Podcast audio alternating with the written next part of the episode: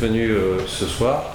et puis surtout, vous m'interrompez exactement quand vous, quand, vous voulez. on est là pour échanger, on n'est pas dans, un domaine de, vérité révélée. et je compte aussi sur les interventions de Bernard Georges pour aider à, construire ou nourrir cette, discussion sur ce personnage. Euh, je, fais un, petit sondage euh, là euh, ce soir. Qui était dans les séances antérieures où, où, Cynthia vous avez déjà parlé de l'école de Palo Alto qui, était présent à ces séances Faisons lever la main? Bon, quelques-uns d'entre vous, minorité. Alors moi je ne vais, pas vous parler, je vais, je vais pas vous faire un cours sur Palo Alto ou l'école de Palo Alto en général je vais rester plus près euh, de, euh, de, Paul Václavic. Euh, et Paul Václavic, il mérite d'être connu dans l'école de, Palo Alto. et on va essayer de le relire ou de le, confronter à ce qui se passe sur l'intelligence artificielle. mais Václavic, il, il mérite d'être connu dans son, dans son parcours et dans sa pensée. Euh, qui est une pensée pour moi euh, complètement, euh, complètement visionnaire ou qui mérite en tout cas d'être un bon guide ou un bon fil pour la pensée à l'heure de, l'intelligence artificielle et je vais essayer de vous expliquer pourquoi. Avant d'entrer dans sa pensée, il faut que vous sachiez que, que Václavic c'est un véritable personnage de roman dans, dans, sa vie avant d'avoir une, une, une, carrière ou un parcours académique qui est un parcours vraiment de d'honnête homme contemporain comme on n'en fait plus aujourd'hui. Est à la fois psycho, psychothérapeute, psychanalyste jungien, philosophe, sociologue. Enfin, il sait à peu près tout faire. Euh, et euh, il a une vie, euh, donc il est né en 1921 en Autriche, qui est une vie de personnage de roman. Il est prisonnier politique en Allemagne, il s'échappe, il est recueilli au Royaume-Uni, il vit, il s'installe après comme professeur euh, il, à Trieste, il sert dans la police, euh, il, bosse aux Nations Unies euh, en Italie, et puis après, il se dit qu'il va faire de la, de la philo, et il émigre aux États-Unis, il est repéré à ce moment-là, et il rencontre à ce moment-là l'équipe de Palo Alto, et notamment, et notamment Ray Birdwhistle, qui, vous vous souvenez, venait de cette équipe issue, de, issue de Bell, et qui a réfléchi euh, sur, sur le modèle télégraphique de, la communication, émetteur, récepteur, le message. Donc il, se percute ou il se rencontre à ce moment-là. Et, ça correspond au, moment de la vie de, de où euh, il, entre plus profondément dans la compréhension de, de, process d'analyse psychologique euh, et il va fonder avec, euh, avec Bert Wissel l'Institut de recherche mentale, après un passage, accrochez-vous, euh, comme prof à l'Université du Salvador. Donc il a fait à peu près tout dans sa vie, ce, monsieur, et il laisse une empreinte qui est une empreinte absolument originale, difficilement comparable. C'est une pensée qui est à la fois euh, simple, à, présenter et en même temps très complexe. Il a un, talent de, pédagogue euh, qui, euh, qui est absolument incroyable. Euh, il, sait faire passer dans des idées très très très très imagées, très concrètes, des notions particulièrement complexes. Le cœur du message de, de c'est un message constructiviste. Euh, il va euh, imaginer à partir du, modèle de Bors-Whistle l'émetteur, le récepteur, le message. Il imagine en fait ce, qui est le, cœur finalement du modèle de, l'école de Palo Alto. Il essaye de réfléchir non pas, parce que vous voyez, il n'est pas comme, comme, euh, comme Whistle et puis d'autres dans, dans Palo Alto, c'est pas un ingénieur à la base. C'est pas c'est pas un pur euh, informaticien. C'est quelqu'un qui va réfléchir à ce qui ressort de, cette interaction, à ce qui résulte euh, en termes d'impact sociaux, d'impact sociétaux, mais aussi d'impact familiaux euh, dans, dans l'action qu'il a comme psychothérapeute de cette communication. Qu'est-ce qui. Il y a un échange, une interaction de communication, j'envoie un message un récepteur qui me renvoie quelque chose, qu'est-ce que tout ça provoque euh, comme effet sociaux, comme construit social? C'est ça, c'est ça euh, l'approche constructiviste de Vaslavic. Euh, et il le formule dans, sa pratique thérapeutique avec une, phrase qu'il faut sans doute retenir qui est il n'y a pas d'individu malade en soi, mais des systèmes sociaux et familiaux qui induisent des pathologies. Et donc il, réfléchit à ça, l'interaction entre euh, la communication, le message et ce que ça construit euh, autour, de, euh, autour de là, dans un cadre familial ou dans un cadre social. Donc il, il, fait toute une série de développements vraiment de très très haut niveau en psychanalyse. Alors là, on, échappe complètement, euh, ça, échappe, complètement à mon domaine de compétences à moi. Par contre, il vient sur le champ des effets sociaux ou des enjeux sociaux des technologies d'information et de la communication. Là, on est plus proche de, mon champ d'expertise direct, euh, de manière incidente et finalement un peu, un peu par réfraction avec cet ouvrage dont on fête cette année les 40 ans euh, qui, est, euh, qui est la réalité de la réalité. C'est mon petit livre rose euh, à moi. et il va, dans, cette, dans cet ouvrage-là, confronter ce qu'il a construit dans, son analyse dans sa, et dans sa pratique, y compris dans sa pratique de psychanalyste, de psychanalyste à des actions de communication, à des phénomènes de communication qu'il décrit, et avec cette même idée euh, que finalement, il y a, euh, cette interaction de communication n'est pas neutre par rapport euh, à, à, ce qu'il appelle la réalité ou à ce qu'on peut comprendre comme étant, étant la réalité. Alors, vous, m'autorisez, si, vous, en êtes d'accord, à, vous faire quelques citations de passage, et puis après j'arrive directement dans le sujet de, de Valsavik et l'intelligence artificielle, de ce qu'on peut en penser. Je vous, Premier passage, donc là on est vraiment dès, le début de, la réalité de la réalité, hein. donc on est 78, hein, donc euh, il y a 40 ans. Donc Vatsavik nous dit que, ce livre traite du procès par lequel la communication crée ce que nous appelons réalité. Cette formulation peut de prime abord paraître des plus singulières car on, car on ne doute pas que la réalité est ce qui est et la communication une simple manière de l'exprimer ou de l'expliquer. En fait, il n'en est rien comme ce livre le montrera, notre idée quotidienne, conventionnelle de la réalité est une illusion que nous passons une partie substantielle de notre vie à étayer, fût-ce au risque considérable de plier les faits à notre propre définition du réel, au lieu d'adopter la démarche inverse. Alors voilà la, phrase de la citation fondamentale, on y reviendra tout à l'heure. De toutes les illusions, la plus périlleuse consiste à penser qu'il n'existe qu'une seule réalité. En fait, ce qui existe, ce ne sont que différentes versions de celle-ci, dont certaines peuvent être contradictoires et qui sont toutes des effets de la communication, non le reflet de vérité objective et éternelle. Il va un petit peu plus loin dans le, dans le livre. Euh, vous voyez, ce, passage-là, en fait l'entrée en matière absolument fondamentale de la réalité de la réalité, où il nous dit que ce qu'on a appris euh, de ce qui nous paraît être quelque chose de réel n'est en fait qu'un construit euh, une construction qui est le produit d'interactions de, communication. Euh, c'est ça le, thème absolument euh, radical de la réalité de la réalité. Vous voyez, mettons-nous, il ne fait pas ce parallèle-là dans, le livre, mais pour que vous compreniez un peu la radicalité dans le propos de, de il faudrait essayer de se mettre un peu par rapport à une, logique un peu de cogito cartésien. Vous voyez, le, Vatsavik, il, se met il se met dans la peau de, l'émetteur de messages, et puis il se dit, bon, finalement, qu'est-ce que j'ai appris, euh, qu'est-ce que je sais, de, quoi je suis sûr, euh, et il va se mettre à douter de, des connaissances qu'il a acquises, de l'environnement qui l'entoure, c'est ça le, raisonnement euh, du, cogito cartésien. Il se met à douter aussi de l'existence même du, récepteur. Qu'est-ce qui fait, euh, si, je m'adresse à vous, euh, madame, euh, que je puisse être sûr de, votre existence?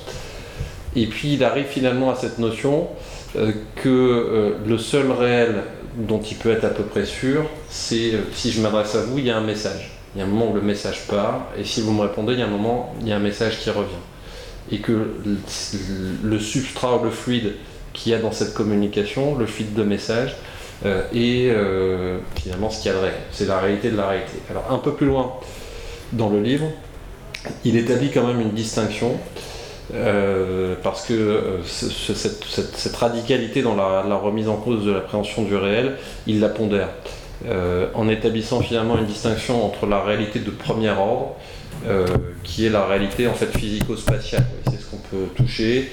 Alors il le dit de manière plus spécifique, il dit ce sont les données pour lesquelles je peux avoir une, certitude expérimentale, euh, vérifiable euh, des données euh, que, je peux vérifier dans l'ordre réellement scientifique, physique, mathématique. Là, je sais que cette table existe parce que je peux, faire une expérience de, sa résistance et de, ses propriétés physiques.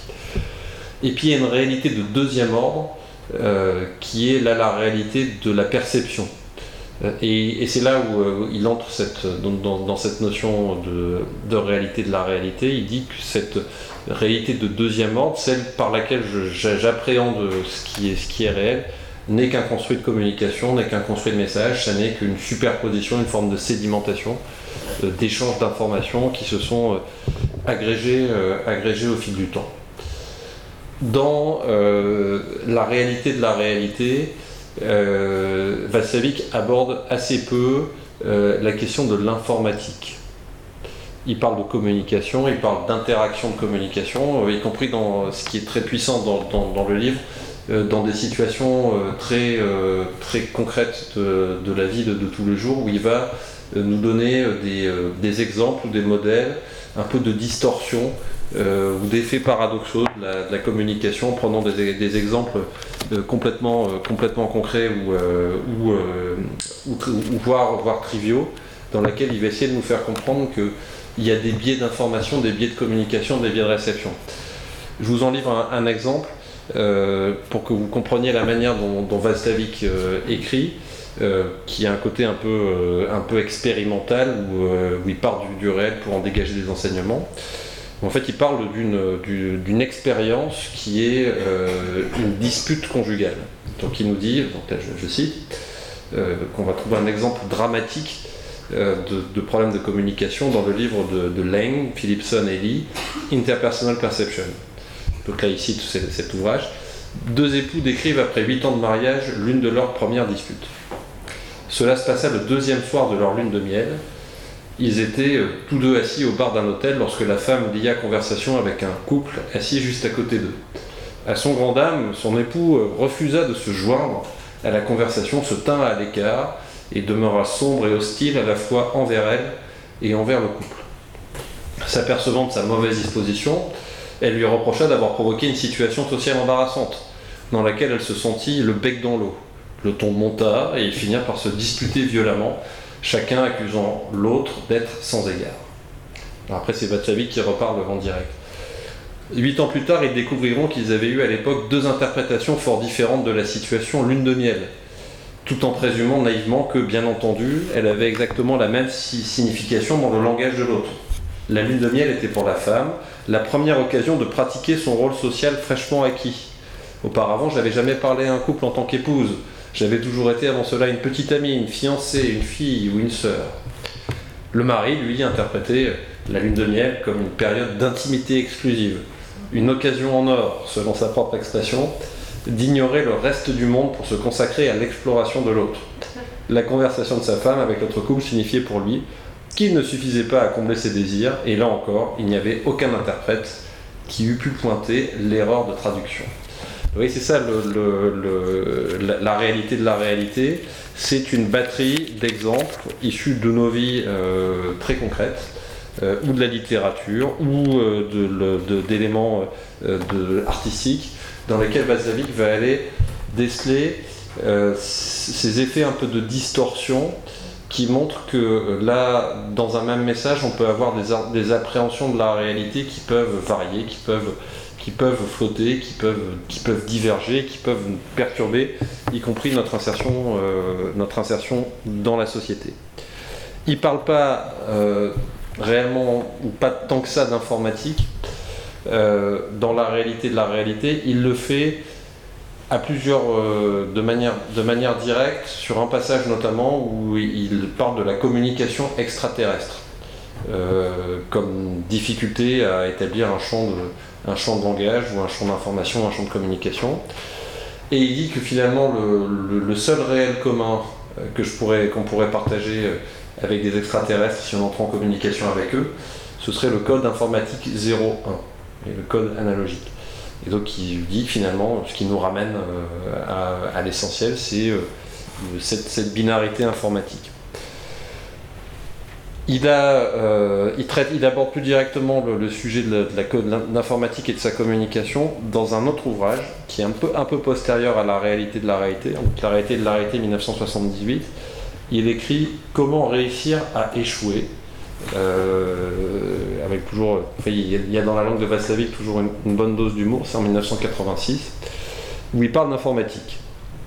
Et il dit Ce que l'on croit ou espère nécessairement vrai ou juste revient toujours comme vérité éternelle après être passé par le système digestif de l'ordinateur. Je, vous relis ça pour que vous, pour que vous imprégniez. Ce que l'on croit ou espère nécessairement vrai ou juste revient toujours comme vérité éternelle après être passé par le système digestif de l'ordinateur. Vous voyez, on est, on est 8 ans après la réalité de la réalité, dans, dans l'ouvrage dans lequel il va finalement avoir ce, questionnement assez radical de ce qui est réel, de ce qui est notre perception du réel.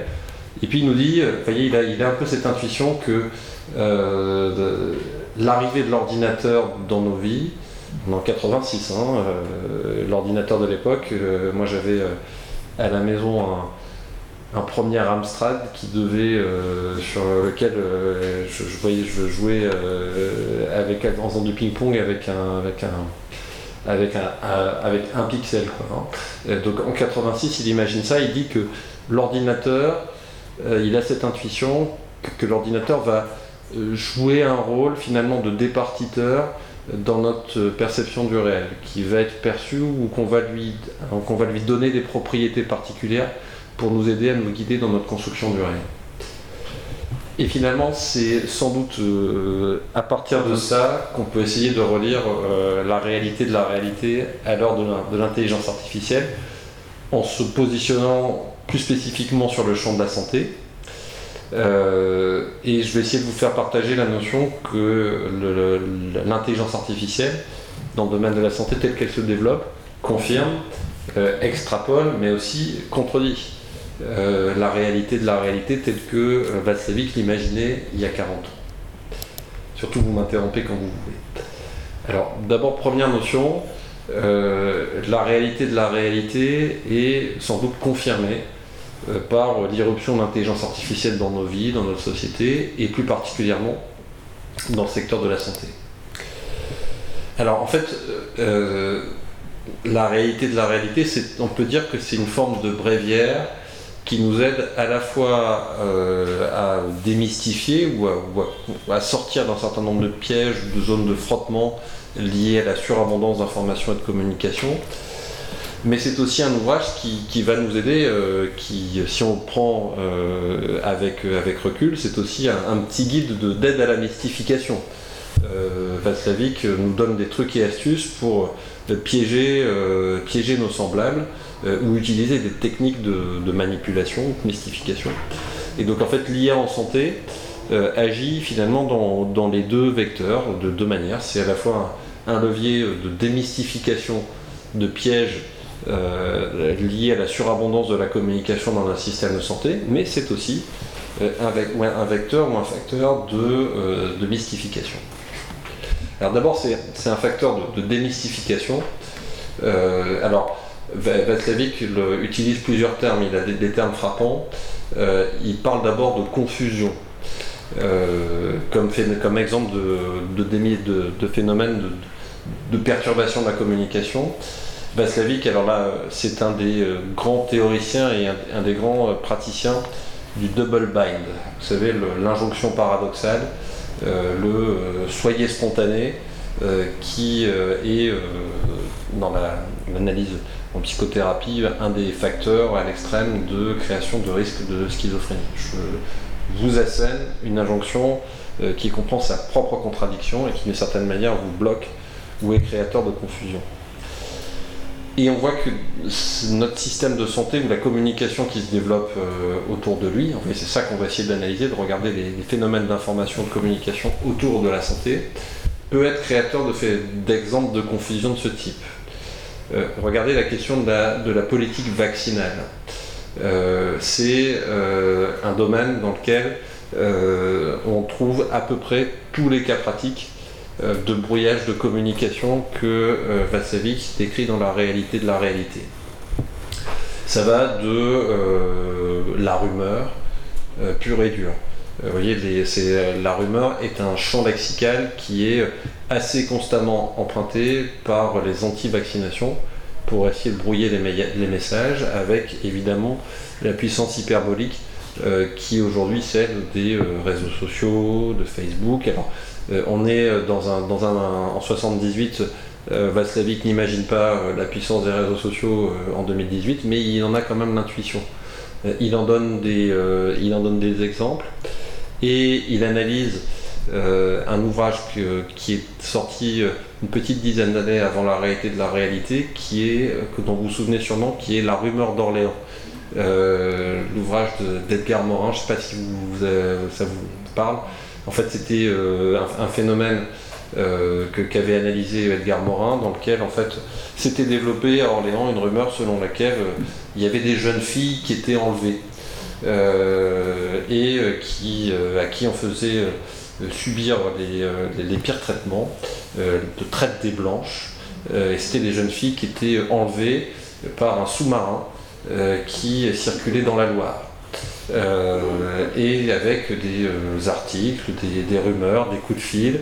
il y avait même des chiffres qui ont circulé avec 23 disparus. Tout ça étant évidemment complètement faux. Hein. et en fait, Edgar Morin et son équipe ont analysé très concrètement les ressorts de développement de cette rumeur, ce qu'il y avait derrière. Et vous voyez bien dans, le discours anti-vaccinal, euh, on utilise assez ça, euh, des chiffres, euh, des idées qui frappent, des contre-vérités, des ressorts de peur, des ressorts de crainte, et que l'IA, dans ce qu'elle fonctionne, dans ce qu'on a vu dans la séance précédente, c'est finalement un outil d'aide à la démystification de contre-vérités, parce que l'algorithme euh, ne connaît qu'une seule vérité, ce sont les données. Euh, il traite des données de santé publique, il dégage des hypothèses, il sort des euh, analyses, et il peut, dans le cas précis du vaccin, aider à déterminer quels sont les niveaux de risque, nous aider à mieux connaître par un traitement massif de données quels sont les effets ou les risques associés au vaccin et surtout quels sont les bénéfices attendus. Il peut nous aider à proportionner et déterminer peut-être encore plus finement qu'aujourd'hui l'écart massif entre les bénéfices et les risques. Donc outil de, démystification et puis peut-être outil d'aide à la décision. J'étais euh, directeur général de, CHU, j'étais délégué à la fédération des hôpitaux. Euh, j'ai essayé dans, les fonctions que j'ai, occupées de faire progresser l'idée, modestement, euh, qu'il fallait que les professionnels de santé se vaccinent. Vous voyez que c'est un thème qui est repris par la ministre de la Santé, qui est très en pointe, elle a raison, sur la question de la vaccination. Et sur cette question-là, à vrai dire, moi je me, suis toujours demandé s'il n'y en était pas euh, dans un phénomène un peu de, de confusion à la mode Vatslavik. parce qu'il y a quelque chose dans le, la, la, vaccination des professionnels de santé d'un peu paradoxal euh, à euh, d'un côté euh, valoriser l'engagement de ces professionnels au service des patients et de l'autre à admettre qu'ils puissent, ne pas se vacciner. Vous voyez, il y a un truc il y a une forme d'injonction paradoxale. Il y, a, quelque chose qui qui marche pas ou qui, qui cloche, comme si il y avait un, moment dans le schéma, quelqu'un, une autorité, un responsable qui n'assume pas ses responsabilités ou, ou, qui laisse coexister des pratiques euh, qui sont euh, par elles-mêmes contradictoires. Euh, un peu sur le mode faites ce que je dis mais, pas ce que je fais. Et à vrai dire quand vous discutez avec les professionnels, vous avez, ils sont dans leur très grande majorité bien conscients de ça, favorables à, avancer vers plus de, vaccination et ils demandent un cap, un sens, une communication un peu claire sur ça. Et donc je, pense qu'il y a là sans doute un peu un piège de communication ou, des éléments de confusion qui ont été, qui ont été, qui ont été véhiculés sur le sujet. Deuxième exemple, que je, et, sans doute là aussi, le, pilotage par les données de santé, le pilotage algorithmique va aider à y voir plus clair en donnant euh, des chiffres, combien de professionnels de santé se, vaccinent, euh, si on met dans, face à un risque épidémique grippal, euh, quel est le taux de vaccination qu'il faut atteindre dans un établissement, quel est le taux optimal dans un, en termes d'effectifs pour pouvoir comprimer les risques de, propagation d'un risque de contamination dans une structure. Enfin, vous voyez, objectiver des éléments sur lesquels on, vit avec un peu un certain à peu près de communication. Je prends un deuxième exemple de ce que l'IA euh, devrait, euh, devrait nous permettre de ne plus connaître.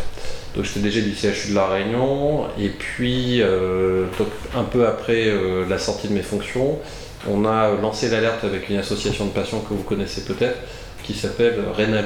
C'est l'association des, des, patients qui représentent les insuffisants rénaux chroniques, sur en fait la situation d'un opérateur de dialyse facialement à but non lucratif euh, et euh, qui, euh, on s'est aperçu, en fait, moi, le, ministère et l'Agence régionale de santé m'avaient demandé de développer avec les équipes du CHU la greffe rénale.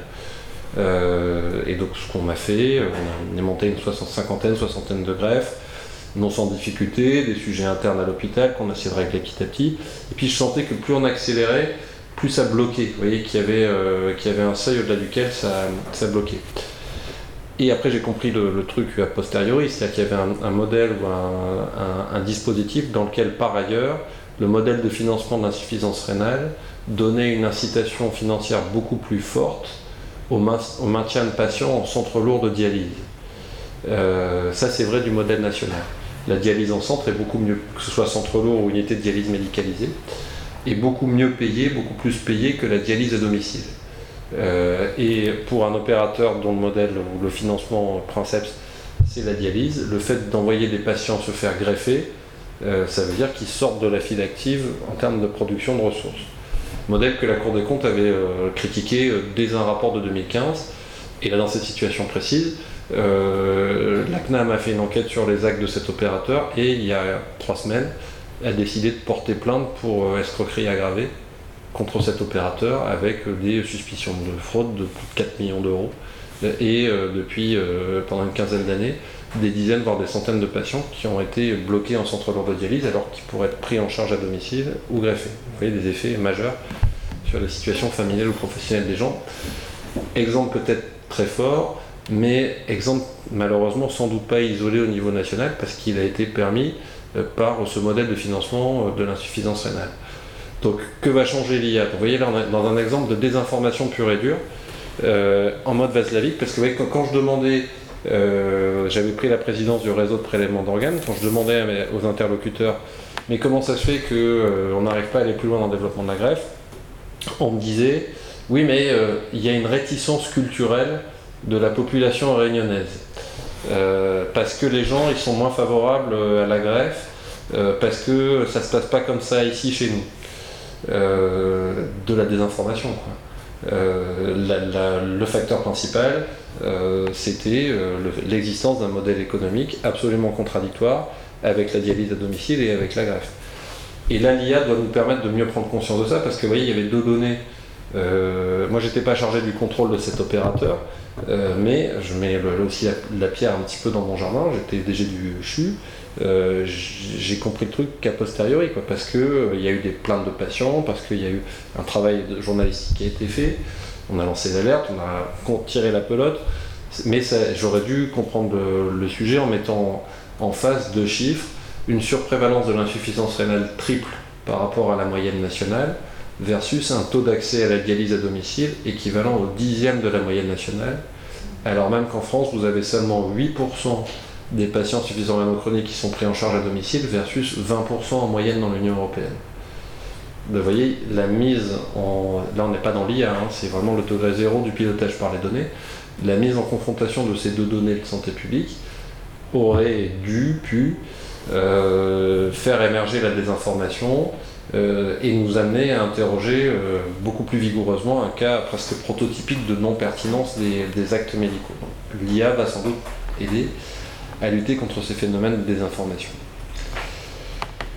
Et puis, euh, troisième exemple que je voulais vous prendre, euh, là beaucoup moins euh, fort, parce que vous avez compris que l'exemple précédent, il touche directement la, vie des gens, leur prise en charge, leur, leur, incapacité à avoir une vie familiale normale, parce que subir trois séances par semaine de dialyse en centre lourd alors que vous pourriez être pris en charge chez vous, ça percute complètement la vie des gens. Exemple beaucoup plus trivial, il y a une bataille rangée chaque année, ça va être encore le cas cette année. Euh, après la loi de financement de la sécurité sociale, en modèle de tarification à l'activité, le gouvernement doit fixer des tarifs. Euh, il doit donner une valeur au groupe homogène de séjour, c'est la clé de financement des établissements. Euh, et vous avez chaque année une bataille de communication vous avez, j'y ai versé moi-même, hein, les établissements publics qui disent voilà, nous, nos coûts c'est ça, on a besoin de temps, les établissements privés qui disent nous c'est ça, et ils ont chacun leur propre échelle de calcul. Hein, deux échelles, deux thermomètres différents, euh, et donc du coup chacun s'envoie des chiffres à la tête, et on n'a aucun moyen de euh, pouvoir départir les choses. C'est, on va dire, de la, euh, de la, de la désinformation de bonne aloi, on va dire ça comme ça.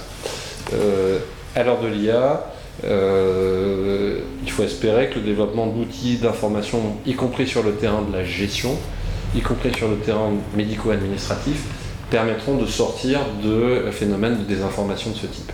Donc on peut faire ce vœu que la diffusion qu'on a déjà utilisée, euh, déjà montrée dans un, certain nombre de, ces aspects de l'intelligence artificielle dans notre système de santé permettra d'aller plus loin dans la démystification et en sortant de ces phénomènes distorsifs de communication euh, que Vatsavik décrit par le menu dans la réalité de la réalité.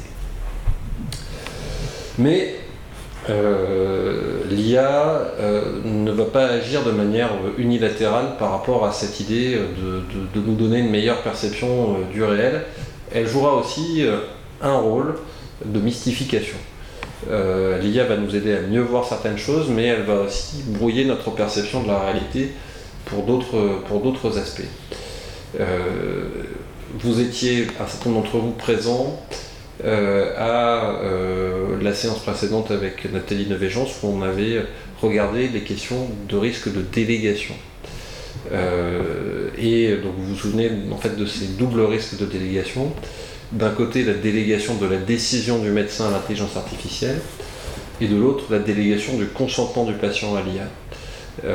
et vous vous souvenez j'avais établi une hiérarchie claire. Vous voyez, pour moi, clairement, ces risques-là, qui sont théoriques et potentielles, sont infiniment inférieures aux avancées euh, potentiellement extraordinaires en termes de gains de santé publique que permet l'IA. Vous avez vu l'exemple précédent, donc qu'il ne serait pas éthique de bloquer la diffusion du numérique et, de l'IA dans le système. Simplement, en s'y ouvrant, euh, on crée euh, un risque de, exactement comme moi, je vous souviens, je vous ai pris cet exemple-là, quand je regarde Netflix euh, chez moi, j'ai Netflix à la maison depuis, un an, j'ai pas d'exemple de série télé que m'ait proposé Netflix que j'ai euh, que j'ai refusé parce que ça me plaît bien, parce que c'est proposé par 99% des gens qui ont regardé, donc du coup mon consentement de patient, mon consentement de consommateur de séries télé là euh, existe toujours en droit, mais s'évapore petit à petit en pratique.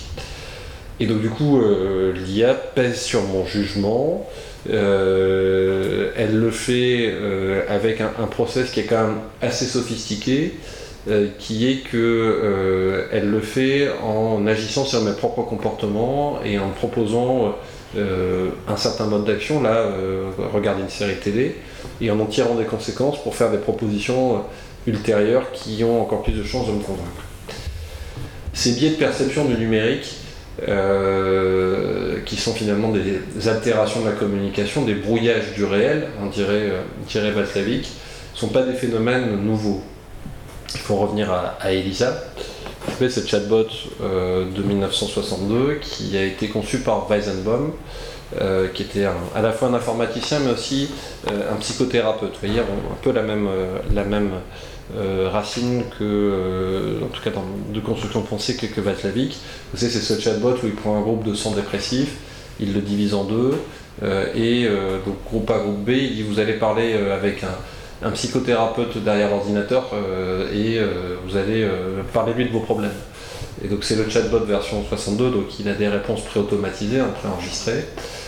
et donc le groupe A échange réellement avec un, vrai psychothérapeute. Hein.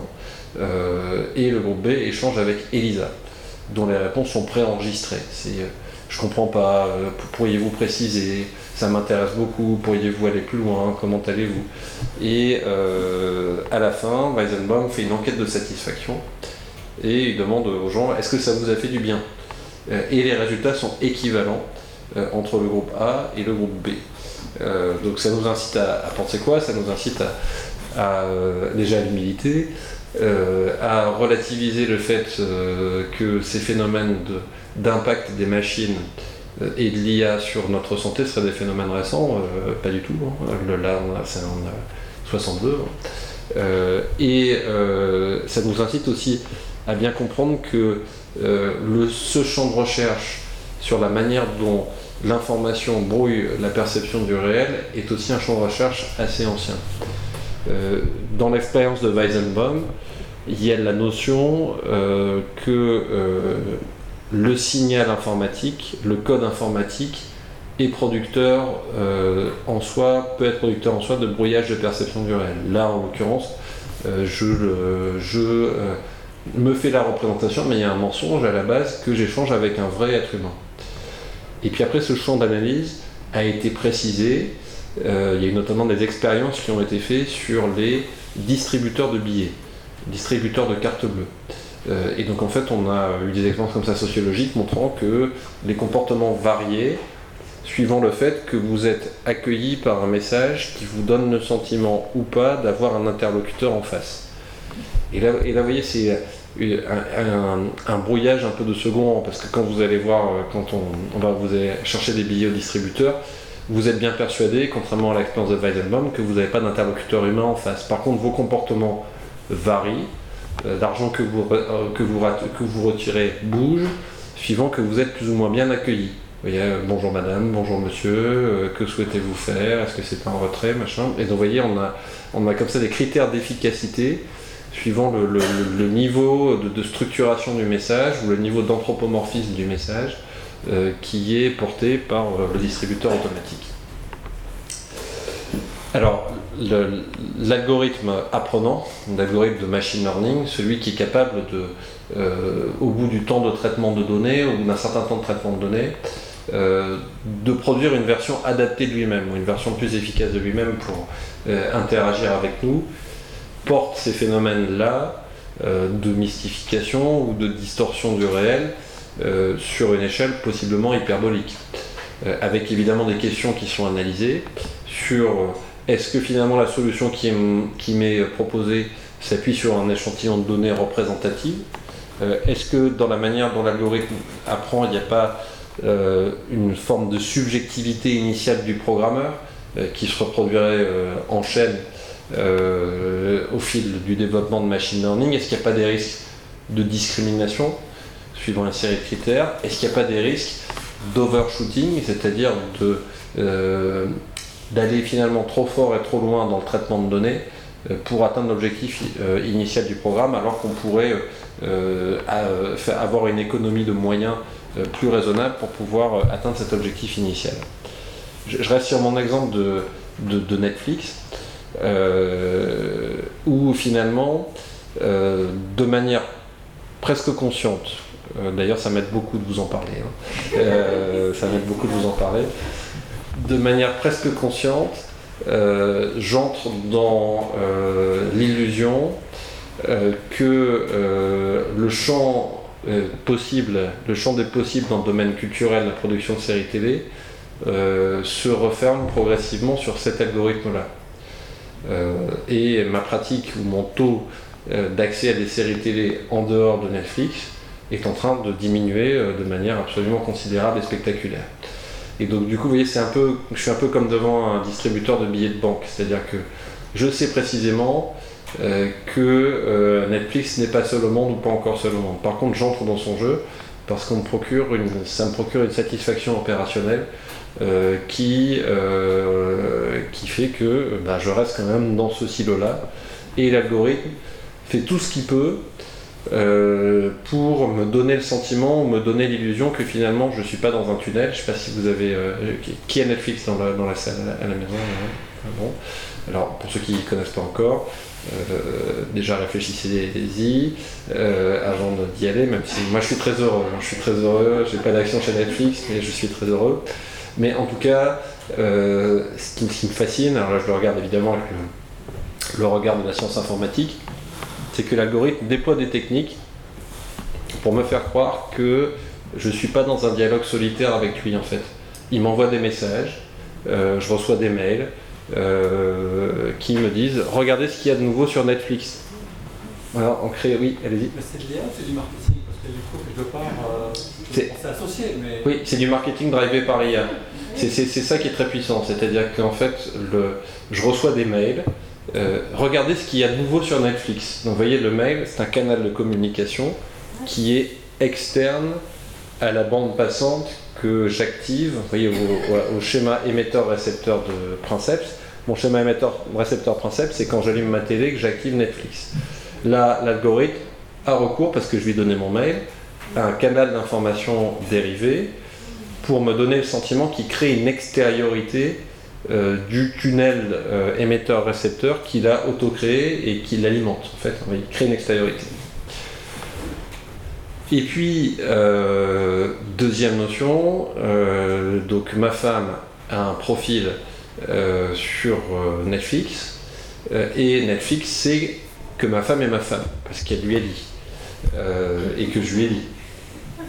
Et donc du coup, ce qui se passe, c'est que ma femme reçoit des propositions de programmes euh, qui euh, en fait sont une synthèse de ce qu'elle regarde et de ce que je regarde, et je reçois des propositions de programmes qui parfois viennent d'elle, donc ou de son profil à elle, ou de, la réinterprétation par l'IA de ce qu'elle regarde. Et, voilà, oui, bah, c'est pareil pour la, musique, pareil avec Spotify. je ne suis pas utilisateur de, Spotify, mais je pense que ça va être à peu près ça. Et vous voyez, là, ce qui est, ce qui est finalement la, la, la surconfusion ou la surmystification, c'est que euh, comme euh, l'algorithme génère euh, un risque de d'isolement, où moi je vais regarder que des séries de science-fiction, des films de guerre et tout seul en essayant de faire en sorte que je, puisse avoir des temps sauvés et reconstituer une forme de, une forme de célibat télévisuel. Et puis pendant ce temps-là, ma femme va regarder toute une série de, de séries alors, euh, que je ne qualifierais pas, euh, mais qui sont assez loin de mon champ de préférence. Et, euh, et puis on a quand même des centres d'intérêt communs. on a des centres d'intérêt communs. Et puis d'ailleurs Netflix a sorti, Netflix a sorti une, campagne de pub qui dit, là il y a 15 jours, qui dit s'aimer, ce n'est pas se regarder l'un l'autre, mais c'est regarder tous les deux la même série Netflix.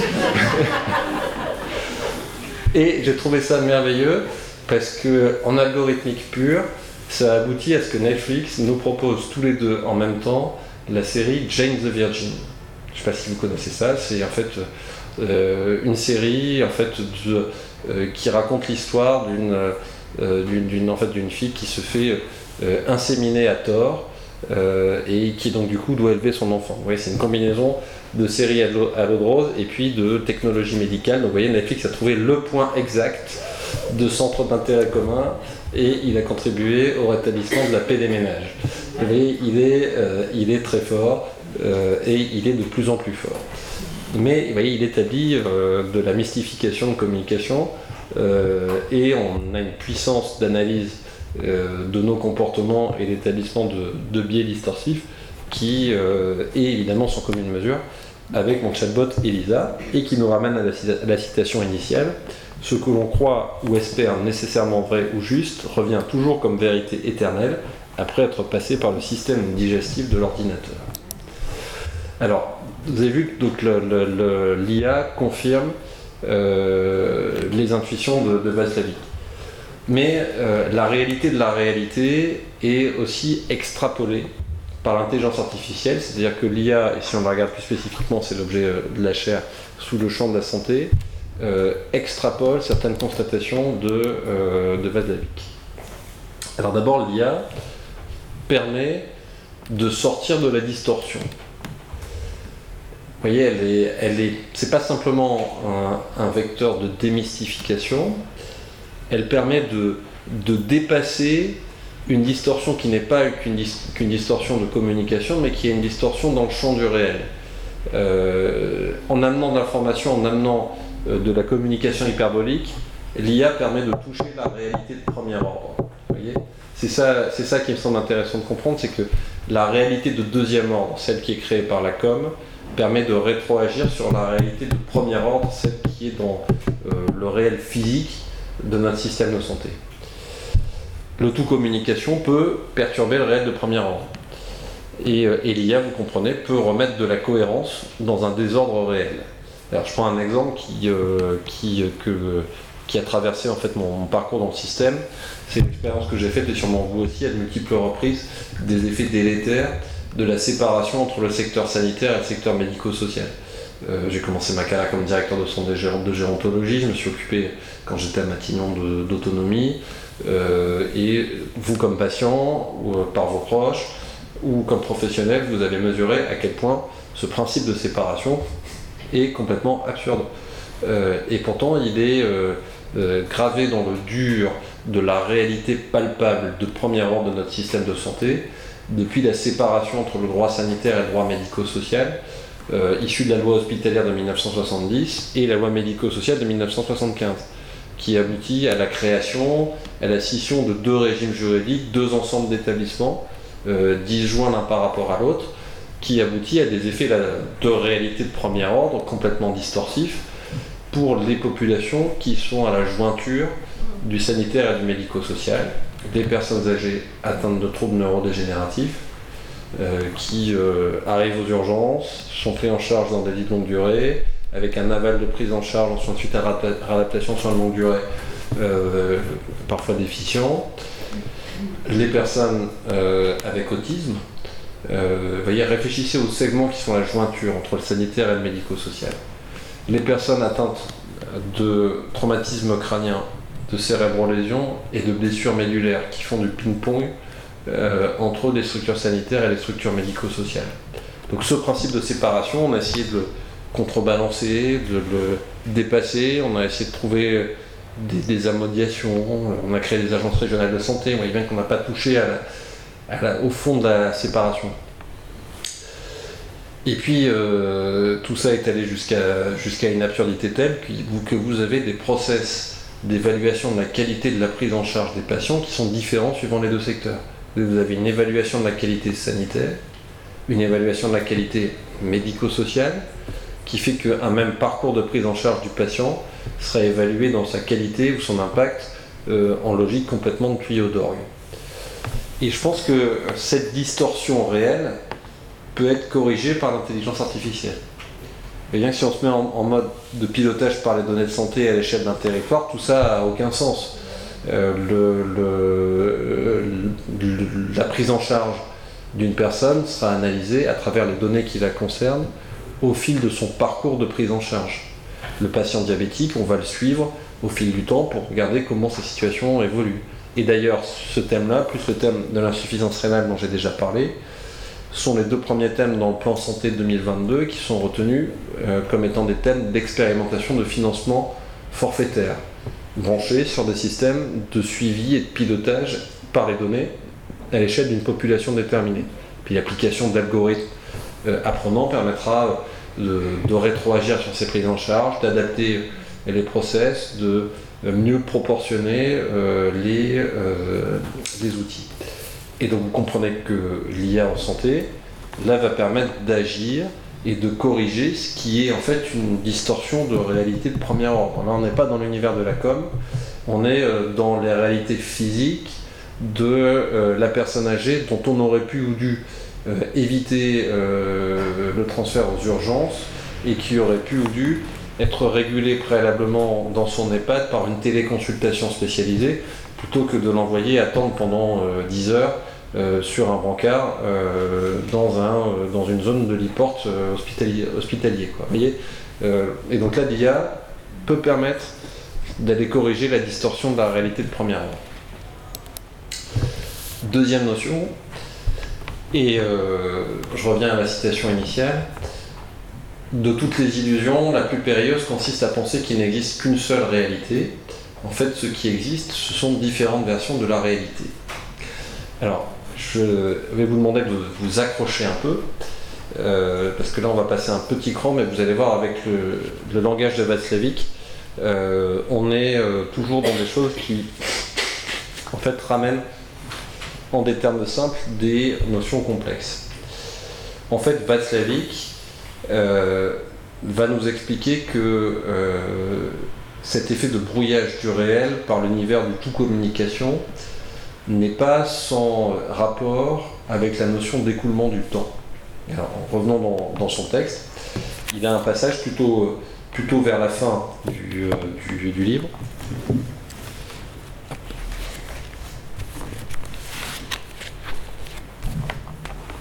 c'est le chapitre 19 qui s'appelle Voyage dans le temps, où euh, il explique euh, quelle est sa, perception de, la manière dont ce facteur temps peut jouer sur la construction du réel par euh, l'information et la communication. Il nous dit, comme nous avançons avec le temps, nous nous trouvons constamment à la frontière entre futur et passé.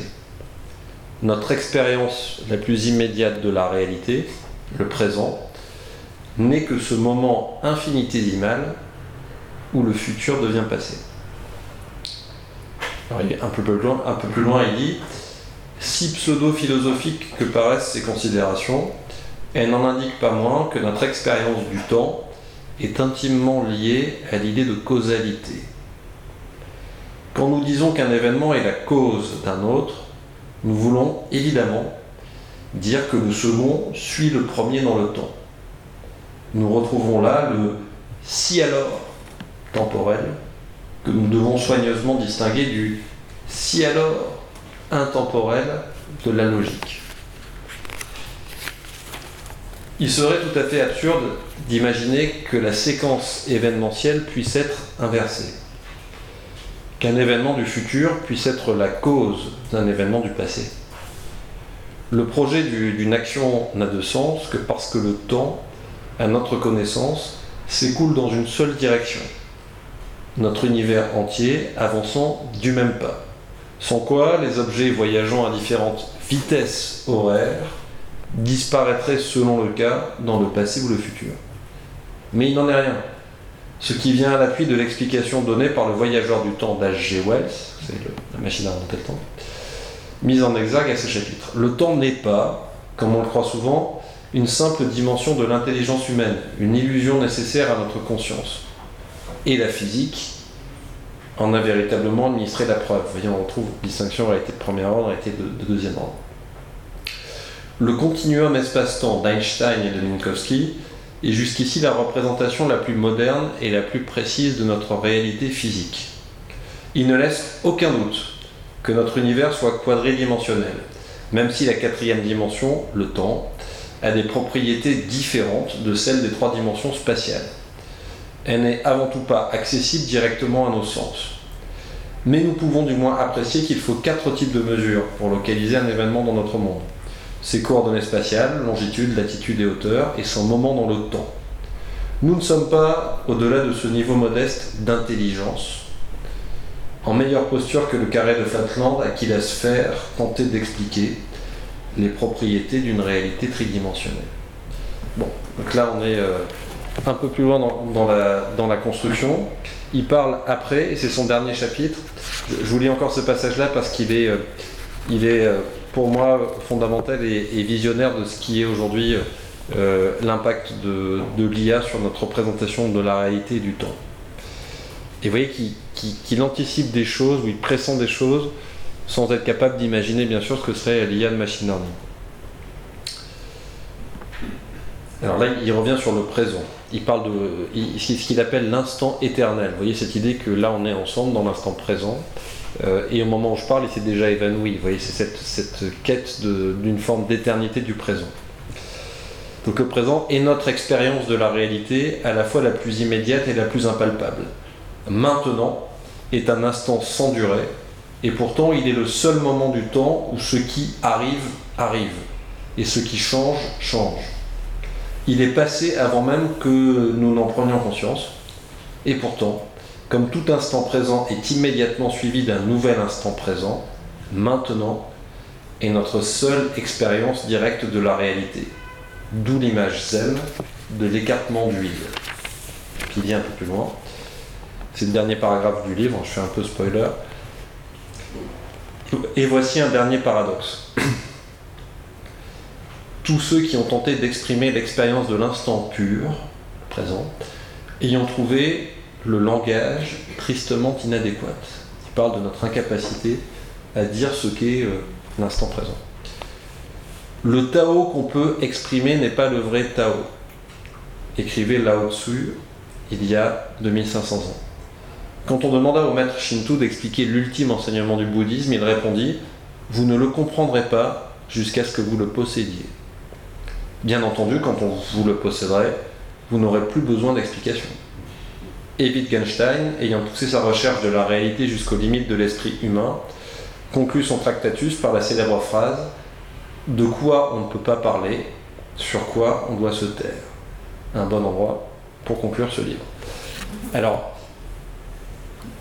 oui, il touche quelque chose, Václavic, et je reviens euh, à l'intelligence artificielle en santé, et euh, je fais un petit retour sur ce bouquin dont euh, Bernard a bien voulu faire, ne, cesser de faire la, promo ces derniers mois, euh, dont je vous ai parlé la, dernière fois sur. Est-ce que j'en ai un? Ah, c'est ça. En fait, Sarah, c'est un, donc en fait un exemple de. C'est un, roman d'anticipation hein, qui traite de l'IA appliquée à, à, une risque, à une épidémie d'Ebola dans Paris. Donc, vous verrez si vous regardez le livre, qu'en fait, Sarah, est un peu la, Sarah est un peu la fille de Vaslavik au sens où euh, elle passe son temps pour atteindre ses nobles objectifs et essayer de perturber notre appréhension du réel. Euh, et euh, quand vous regardez l'intelligence artificielle en santé, il faut imaginer que l'algorithme s'approvisionne pour, pour, porter la décision clinique euh, en données euh, qu'il acquiert et qui en fait fonctionne comme euh, un continuum d'options causales. J'essaie de m'expliquer, vous voyez, euh, Valsavik introduit la notion de causalité dans l'appréhension du réel. Imaginons un cas de, gestion de gestion d'IA, donc qui est un cas réel. D'ailleurs, c'est à partir de ce cas-là que s'est construit DeepMind. Euh, l'algorithme de l'intelligence artificielle en santé de Google. C'est la gestion d'un épisode d'insuffisance rénale sévère aux urgences. Un patient arrive, il a un trouble rénal très très grave, euh, et là, qu'est-ce qui se passe? Il est accueilli par une infirmière, il est vu tout de suite par un médecin, 0, 1. Euh, il y a une indication de faire un cliché de radiologie pour regarder ce qui se passe, un scan, 0, euh, le scan révèle euh, une dysfonctionnement, une dysfonction grave du rein. Ou non, 0, 1. vous voyez, il y a comme ça un faisceau d'options de prise en charge qui correspondent à la fois à des critères organisationnels mais aussi à des critères médicaux que l'intelligence artificielle qui digitalise le parcours de prise en charge va piloter et va orienter comme ça le, parcours du patient et en même temps qu'elle l'oriente, elle l'enregistre. Elle acquiert de la donnée, elle acquiert de l'information sur ce patient-là.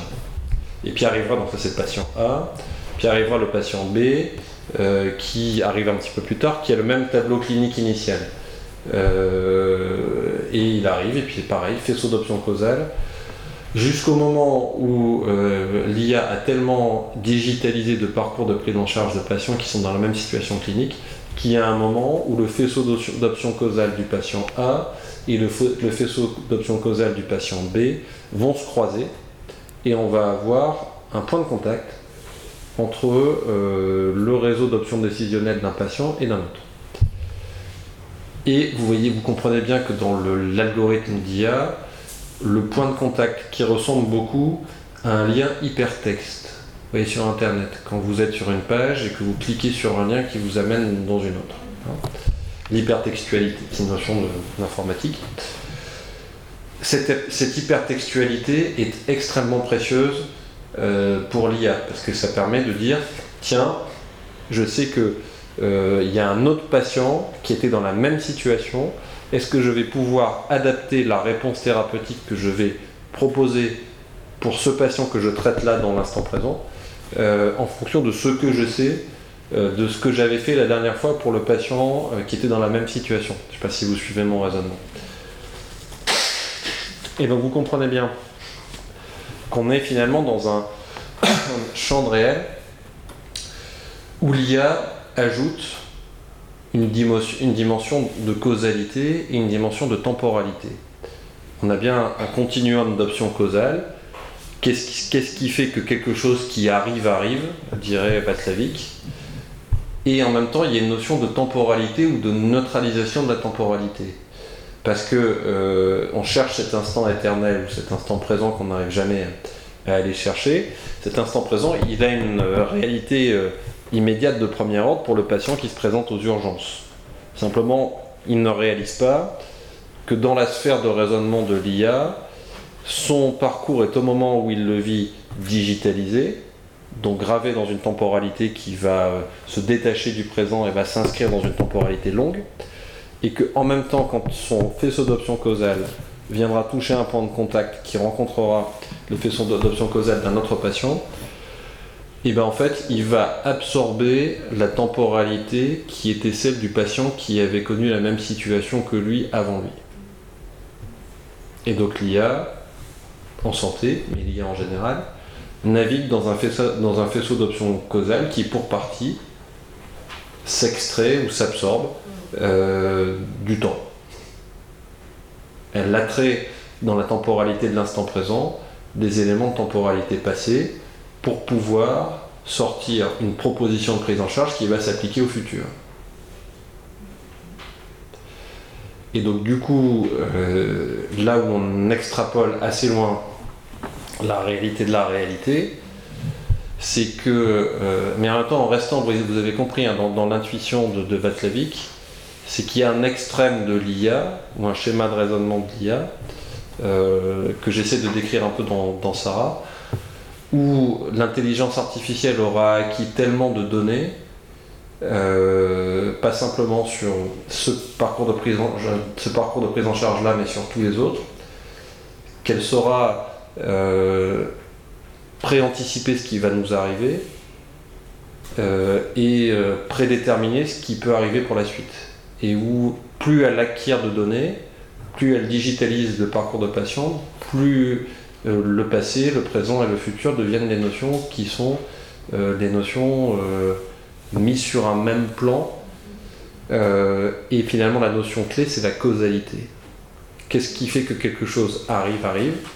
L'intelligence artificielle, pouvant à l'extrême de tout, se concevoir comme un outil de gestion des causalités, d'anticipation, d'administration de la causalité, avec là-dedans une notion d'opérationnalité. Vous voyez, vous comprenez, euh, je pense que vous avez compris l'opérationnalité de ce que je dis. On n'est pas dans la théorie, on est dans des, un, arbre décisionnel qui se gère euh, sur des cas réels. L'anticipation des événements. L'anticipation, ce qu'on appelle la médecine prédictive. Mais je trouve que l'expression de médecine prédictive est un peu rapide. Euh, il ne s'agit pas simplement de prédire, il s'agit de gérer un flux causal et de savoir intervenir à un moment donné de ce flux pour gérer des options qui peut-être n'arriveront jamais.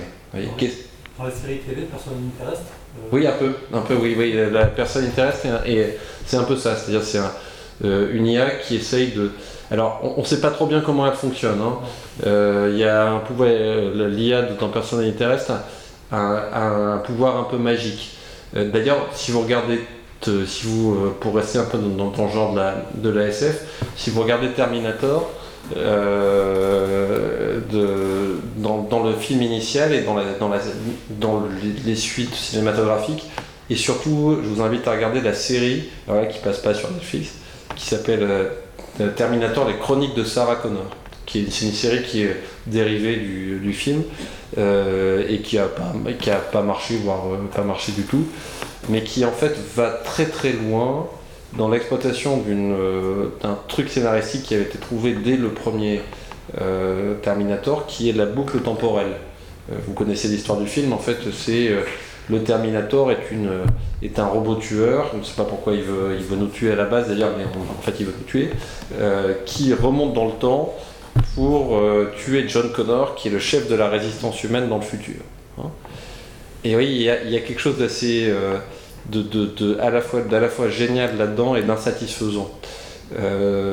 C'est-à-dire que le Terminator de 1984 est avant l'invention du machine learning par David Goldberg en 1989. Euh, mais quand même, il y a cette, intuition que l'intelligence artificielle et le robot ne sont pas neutres par rapport à l'écoulement du temps, ou qu'il y a un truc qui se passe, ou que ça modifie euh, le rapport au temps. Sauf que là, on, imagine une machine à remonter le temps qui est jusqu'ici quelque chose d'utopique, parce qu'on peut en savoir. Par contre, euh, l'IA d'intelligence artificielle apprenante, l'IA qui s'appuie sur du big data euh, à l'extrême, est un outil non pas de remonter dans le temps, mais c'est un outil d'annihilation de la notion même d'écoulement du temps. Par une neutralisation ou une gestion de la causalité. Je vais, j'ai des données, j'anticipe ce qui va se passer, euh, et donc j'essaye de, d'être finalement dans un instant éternel euh, qui, que je vais faire durer au mieux de vos intérêts, pour notre plus grand bien. Mais vous voyez que derrière, il y a un enjeu de réduction de ce qu'on appelle le hasard, et il y a aussi une, prétention un peu prométhéenne là-dedans. Vous voyez, euh, l'IA qui va tout couvrir, qui va tout anticiper, qui, qui va réduire le champ du hasard, qui va expliquer le, qui va, nous qui, va, qui va essayer de fournir une explication scientifique ou une, plutôt une explication alternative à ce qu'on ne peut pas expliquer dans nos vies. Vous voyez, il y a quelque chose de, très, aussi de très prometteur là-dedans. Jusqu'où ça nous mène, ça je ne sais pas, mais je pense que vous avez compris euh, le point et le fait que dès 1978, euh, vous voyez, je, ne force pas le texte, hein, euh, l'IA n'est pas là, a été déjà inventé, hein, l'IA c'est Turing en 1950, Valsavi qui était parfaitement au, fait de, tout ça. L'IA machine learning n'était pas inventé, surtout ces cas d'application pratique n'étaient pas aussi euh, directement perceptibles que ceux d'aujourd'hui. Mais euh, l'écrasement du, temps et la gestion de la causalité par euh, l'ordinateur est pressenti par Vassavik dès la réalité de la réalité. Et là, j'extrapole, mais j'extrapole pas tant que ça. N'hésitez pas à réagir. Troisième idée, donc la réalité de la réalité confirmée la réalité de la réalité extrapolée, mais la réalité de la réalité aussi contredite euh, par l'intelligence artificielle euh, en général et dans le domaine de la santé euh, en particulier. Elle est contredite d'abord par ça, la notion de la réalité augmentée. Vous voyez, ce qu'on appelle réalité augmentée, c'est quelque chose qui n'est pas neutre par rapport au thème, où finalement on va avoir recours au, à l'IA, euh, au numérique pour nous aider à euh, concevoir ou appréhender euh, une réalité de premier ordre dont on ne peut pas avoir spontanément conscience par rapport à, partir du matériau d'information dont on dispose.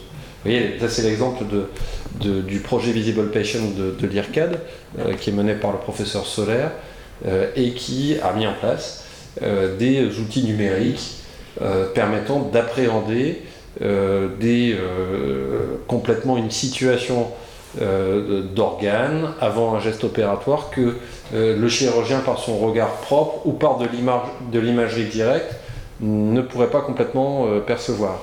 Et en fait, ça va très loin parce que, vous voyez, le, projet permet d'imaginer ce que serait l'évolution de tel organe dans l'hypothèse de tel geste chirurgical. Quels seraient les effets de bord, jusqu'où je peux aller. Vous voyez, on donne une information dans le champ du réel de premier ordre, mais qui est amenée par du matériau d'information numérique. Vous voyez, là, on n'est pas dans euh, de la confusion, on n'est pas dans de la distorsion, on est dans de l'augmentation du réel de premier ordre. Et donc, du coup, euh, là, euh, ce qui est le recours à l'IA contredit un peu ce que, euh, ce que nous dit Vatsabi, qu'on est sur un champ euh, qui est un champ d'augmentation du réel pour de bonnes raisons. Et ça va aider à une meilleure prise en charge des patients. Vous voyez là, j'ajoute une, une, croix dans la case, dans la case plus. vous avez vu que vous avez compris que dans mon point de vue, il ne faut pas bloquer l'innovation, il faut, il faut s'y ouvrir, mais en essayant de, réguler les risques. C'en est, je pense, un bon exemple. Et puis, dernière notion que je voulais euh, euh, développer avec vous, qui mérite là qu'on s'y euh, attarde sans doute un peu plus, qui est finalement, est-ce que l'intelligence artificielle en santé ne va pas faire disparaître le réel du corps? Est-ce qu'on euh, ne va pas aller vers un mouvement dans lequel finalement, euh, un mouvement encore plus extrême que ce que ce qu'imaginait vite dans la réalité de la réalité, où le basculement dans le numérique et l'IA va aller jusqu'à faire disparaître notre propre réalité de premier ordre? Vous voyez, la réalité de premier ordre de mon corps, je peux faire des expériences sur mon corps, si vous me tapez, euh, j'ai mal, si vous me... Si, si encore que ça c'est une expérience sensorielle, si vous me si vous me coupez un bras avec une hache, je pense que il va y avoir du sang et que je vais pas aller bien. vous pouvez faire des expériences pratiques euh, sur ce qui est mon corps. Mais euh, vous voyez qu'il y a euh, dans l'univers du tout numérique quelque chose que, que ne pouvait pas comprendre ou en tout cas pas percevoir dans, son, dans son ampleur et que je vais essayer de, vous expliquer. Qui est quelque chose d'intuitif, que vous mesurez tous les jours dans votre, dans votre vie quotidienne, mais dont vous mesurez peut-être pas encore complètement les enjeux, y compris sur le terrain juridique. Euh, moi, j'en ai pris conscience de, ça, de cette disjonction entre le, le, corps et euh, l'être réel numérique, il y a à peu près 3-4 ans, quand j'ai reçu un message de bon anniversaire d'un de mes meilleurs amis qui était mort deux mois plus tôt. Vous voyez, son profil Facebook qui me, euh, qui me, rappelait son anniversaire. Et donc du coup, son être numérique euh, avait continué à avoir une vie euh, indépendamment de son corps sensible qui était, qui était disparu. Et donc en fait, ce phénomène de marginalisation du corps, il prend plusieurs formes. Le premier mouvement de marginalisation, c'est que nous sommes en train, petit à petit, de modifier la contexture de nos corps avec le développement des objets connectés. Euh, je pense être euh, aujourd'hui encore euh, à peu près organiquement intègre, encore que je, suis, je me suis mis en mode un peu diadique, indissociable avec mon téléphone portable. quand il n'est pas là, je suis malheureux. Si vous m'en priviez, je me sentirais privé d'un prolongement quasi organique. Mais à ma connaissance, euh, je n'ai pas encore d'objet numérique directement implanté dans mon corps. Je pense que ça va changer euh, et qu'on va aller de plus en plus vers de, l'augmentation. Vous voyez, on en utilise le terme. Hein. Euh, on, pourrait avoir un raisonnement sur le, à partir de, tout ce qui a été pensé ou construit dans la, dans la philosophie transhumaniste. Vous avez compris que c'est pas le plan que j'aborde, c'est le plan du, du qu'est-ce qui est réel, qu'est-ce qui est une réalité de premier ordre. Mais là, on, rejoint quand même un peu ce qu'il ce y a dans le courant transhumaniste. Si euh, on m'implante tellement d'objets connectés, euh, eh ben, il y a un moment où euh, ce qui est aujourd'hui la réalité de premier ordre de mon corps l'est de moins en moins. et où ce, que je pensais être une réalité physique acquise devient de plus en plus un objet d'information et de communication et bascule dans le champ de ce que Vaslavik appelle la réalité de deuxième ordre, quelque chose qui relève de plus en plus de l'information et de la communication. Ce sont les objets connectés qui servent autant euh, comme euh, fonction organique que comme outil d'information et de communication à d'autres fins que la fonction de l'organe lui-même. Et on va petit à petit vers l'émergence de, euh, d'organismes cybernétiques. Oui, là je, pose je, pose le, je pousse le raisonnement à l'extrême, hein, des cyborgs qui sont en fait des êtres euh, quelque part entre euh, de la matière biologique et de la matière artificielle. Disparition ou évanescence partielle de la réalité de premier ordre, avec un effet juridique qui est la remise en cause de la division qu'on croyait éternelle en droit entre les personnes et les biens.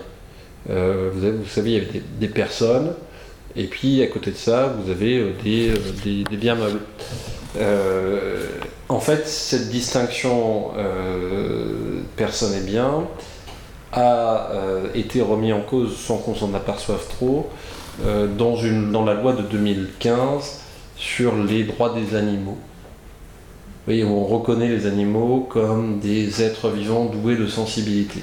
Mais on ne reconnaît pas aux animaux tous les attributs juridiques euh, d'une personne euh, physique, d'une personne humaine. Et donc on a établi une catégorie euh, qui est une catégorie intermédiaire, qui est la catégorie des non-personnes non-biens, dans laquelle il y a les animaux, et dans laquelle peut-être demain, un certain nombre d'entre nous basculeront si on dépasse un certain seuil euh, d'implantation euh, d'objets connectés ou de matériaux numériques, au-delà duquel on ne sera plus des personnes. Et puis, euh, à l'autre extrême, euh, ça c'est plutôt Laurence de Villers qui euh, étudie ça, il y aura peut-être un mouvement dans lequel on va euh, doter de tellement de propriétés euh, des choses qui initialement étaient des robots, donc purement des biens, qu'il faudra leur reconnaître le caractère euh, d'être doué d'un certain niveau de sensibilité, euh, gravitant quelque part entre les personnes et les biens. Vous voyez mon point, alors on est dans l'anticipation lointaine, euh, mais il y a quand même quelque chose qui est de l'ordre que euh, l'irruption de la robotisation et de l'IA n'est pas neutre par rapport à la contexture du corps lui-même. Euh, on n'est pas dans un univers qui serait un univers complètement dissocié euh, d'un réel de premier ordre, d'un réel physique. Euh, vous avez vu avec, euh, dans la séance avec Sophie Saka à quel point on était déjà assez loin dans la complémentation du corps par des objets robotiques. Donc on, va, on va sans doute dans cette direction-là, il faut en mesurer le, sens. Le second mouvement, c'est l'émergence de ce qu'on pourrait appeler une persona numérique. Il faut dire persona numérique, avec une distanciation entre la personne juridique et, et le corps humain. Alors là aussi, c'est pas complètement un mouvement euh, nouveau ou qui émerge, de, qui émerge nulle part. Je vous parlais de la personne ou du droit de la personne. Nous connaissons depuis euh, très longtemps, depuis le droit romain, une institution qui est la personne morale. Euh, la faculté de médecine de Paris-Descartes est une personne morale. C'est un être euh, juridique qui euh, est doté de capacités, euh, mais qui n'est pas un être humain. Euh, euh, une société civile immobilière est un être doté de capacités juridiques, personne morale, mais qui n'est pas doté, qui n'est pas un être humain. L'État, à l'extrême, est une personne morale, mais ce n'est pas un être humain. Donc vous voyez, il y a, on connaît depuis très longtemps dans notre droit une distanciation entre la personne et l'incarnation par un corps humain. Je ne sais, pas si- je suis clair sur ce, point-là. Ce qu'amène l'intelligence artificielle, c'est qu'elle accentue la distanciation entre personnalité juridique et corps humain. Alors, vous avez vu dans la, séance antérieure, la, séance précédente, Nathalie Nevégence est très hostile, et moi aussi, à la reconnaissance d'une personnalité des robots. Parce que ça a établi, euh, en tout cas en 2018, il ne faut évidemment pas aller dans cette direction-là, ce serait beaucoup trop précoce par rapport au développement de, euh, de, l'IA tel qu'on la connaît. Par contre, vous comprenez bien que même si on ne reconnaît pas euh, de personnalité juridique propre à l'intelligence artificielle, il y a euh, un moment où le développement de l'IA en santé va amener à générer des effets un peu propres, et notamment sur le terrain pénal. Je prends un exemple euh, très pratique. Imaginons une solution, voyez, là on, sort de la science-fiction lointaine pour être dans un cas immédiat, Euh, un, brancard semi-autonome. Je ne crois pas au, brancard qui va se conduire tout seul, en tout cas pas tout de suite. Euh, Par contre, on peut penser qu'à l'horizon de 18 mois, euh, c'est pas euh, un cas de science-fiction pure, que d'imaginer un brancard qui se conduit tout seul, mais sous le pilotage euh, d'un accompagnant humain. Alors, vous voyez, à l'échelle de la fonction publique hospitalière, il y a 15 000 équivalents temps plein de brancardiers. Si on fait ça, il n'y en a plus besoin que de 7500. Et en plus, le métier change, ça devient des gestionnaires de flux. Vous voyez la personne qui vous accompagne, qui vous rassure, qui vous explique votre parcours, qui vous dit est-ce que ça va bien, vous voyez, qui fait de la, qui fait de la relation humaine. Hein. Donc ça change le profil et ça peut même aussi changer le sexe ratio euh, du métier. Il n'y a plus forcément besoin d'avoir des, des, très très gros muscles. Euh, il faut faire preuve d'empathie, expliquer euh, les choses. Donc, imaginons un bancard semi-autonome et qui finit par se tromper, donc qui est alimenté par une IA de machine learning et qui cause des dommages. Hein, je vous ai expliqué dans une séance antérieure qu'il y a un cas extrême de machine learning dans lequel le dommage causé relève d'une évolution telle de l'algorithme qu'on entre dans le cas du risque de développement. C'est un risque qu'on ne pouvait pas prédire en fonction des connaissances scientifiques disponibles au moment de la mise sur le marché de l'algorithme. Dans ce cas-là, le producteur de l'algorithme peut s'exonérer de sa responsabilité. Donc, si le producteur de l'algorithme n'est pas responsable, il y a un moment, il faut bien sanctionner, il faut bien faire quelque chose. Et donc c'est là on arrive sur le thème de la sanction pénale de l'intelligence artificielle comme intelligence artificielle. Là aussi, c'est pas quelque chose de surnaturel dans notre droit. Euh, le droit français a fait entrer euh, dans son champ juridique en 1994 la responsabilité pénale des, personnes morales. On peut condamner une entreprise qui ne respecte pas euh, la législation financière à des amendes, des sanctions pénales. Vous voyez, la peine en droit n'est pas réservée à une personne humaine. Elle peut s'appliquer à une entité qui n'a pas d'incarnation humaine, qui peut être euh, une entreprise. Et pourquoi pas une intelligence artificielle Et d'ailleurs, c'est peut-être cette sanction pénale de l'IA une bonne manière de réprimer des dommages ou des dysfonctions dans le cas de risque de développement. Je reprends mon exemple de, de. Euh, et de dommages qui est causé par euh, un algorithme déficient de machine learning qui pilote des pancarts autonomes. La bonne sanction, c'est peut-être une sanction pénale euh, qui serait en fait le rétablissement d'une vieille institution qu'on connaît en droit romain, qu'on connaissait en droit romain, qui s'appelle la mort civile. En fait, où le juge pouvait condamner le citoyen fautif à la perte de tous ses droits. il le désactive. Hein, il ne peut plus voter, il ne peut plus rien faire, il ne peut plus rien acheter, il est mort euh, civilement.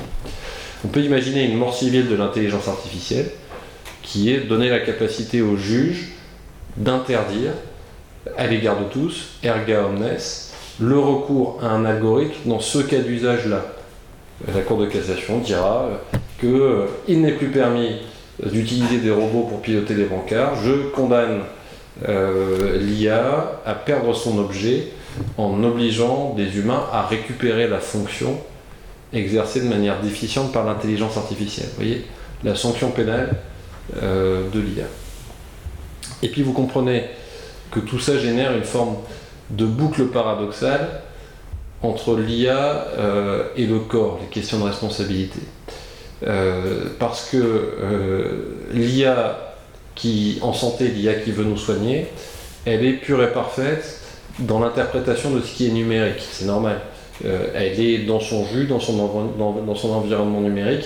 Euh, elle est, dirait Václavic, dans sa réalité de deuxième ordre. Euh, elle interprète un cliché d'imagerie bien mieux en faisant l'hypothèse qu'elle peut collecter toutes les données possibles qu'un radiologue parce qu'elle est dans l'univers du numérique. Donc elle va chercher à rester le plus longtemps possible dans son champ de langage, dans son univers, dans son champ de réel, dans son champ de réalité. Mais il y a un moment donné, tant que nos corps restent des corps de réalité de premier ordre, il faudra qu'elle sorte de son champ de réel pour pouvoir servir à quelque chose, c'est-à-dire nous soigner et atteindre l'objectif de sa programmation. C'est ce que j'appelle la boucle paradoxale de l'IA et du corps humain. Euh, elle va chercher en application de la logique qui veut qu'elle atteigne de la manière la plus parfaite possible les objectifs du programme, à rester le plus, longtemps possible dans l'univers du code, donc à venir le plus tard possible euh, sur la matière organique, mais il y a un moment où il faudra qu'elle aille quand même nous toucher, euh, parce que sinon elle ne sert à rien. Hein. Et vous voyez bien que les deux mouvements, les deux premiers mouvements de marginalisation du corps humain euh, s'alimentent. Parce qu'en fait, le, le, plus on sera euh, perclus euh, d'objets connectés, le plus notre corps échappera à la réalité de premier ordre, le plus l'IA pour nous soigner euh, sera parfaite. parce qu'elle restera dans un champ de réalité qui est une réalité de second ordre. Un phénomène quand même qui est d'une manière générale à la recherche. Oui. Quelque part, on est toujours euh, avec la justice qui est toujours un peu en retard oui. et qui a du mal effectivement à s'adapter. Oui, oui. Et quelle est notre capacité juridique à réguler les choses? Vous avez compris mon point de vue, il vaut mieux ne pas mettre de droit plutôt que de mettre trop de droit pour bloquer l'innovation et rester sur les risques éthiques euh, ou les problématiques euh, actuellement constatées. Hein. Et puis le troisième mouvement de marginalisation, euh, je reviens à Facebook, c'est que on crée notre nos propres personnes numériques. on passe notre temps à alimenter un personnage qui a une vie indépendamment de toute temporalité et indépendamment de toute corporéité. Vous êtes en train de m'enregistrer, et merci. Euh, comme ça, ça permet de mieux partager l'info, mais du coup, vous avez créé euh, euh, un vecteur de ma propre éternité et de la vôtre, mes dodos, dans l'ordre numérique. l'être numérique qui se dégage de moi, quand vous me googlisez, a, déjà acquis des, vertus éternelles bien supérieures à mon être organique mortel, peut-être dans quelques minutes, peut-être dans quelques années. Euh, mais en tout cas, cette réalité organique sensible euh, est euh, finie. ça restera une réalité de premier ordre, sauf à ce que le premier mouvement me permette de prolonger mon existence au-delà de ce qui devrait être la finitude biologique.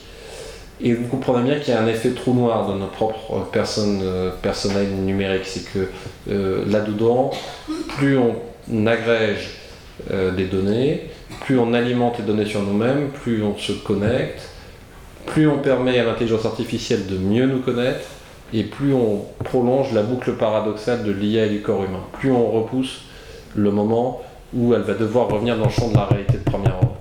Euh, et donc du coup, euh, elle va utiliser les données qu'on lui donne pour essayer de définir des techniques pour nous soigner en faisant euh, le plus longtemps possible abstraction du retour vers, vers la réalité organique. C'est ce qu'on appelle aussi la prévention. Hein. Donc le, je préviens les dommages qui peuvent arriver en te connaissant mieux euh, par euh, les données que tu as bien voulu mettre dans la sphère numérique.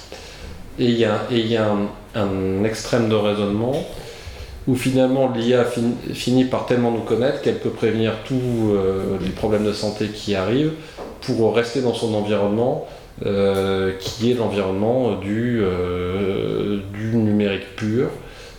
et elle le fait en pesant sur les causalités de nos vies pour adapter nos comportements et me taper virtuellement sur les doigts quand je, quand je veux manger un trop gros steak.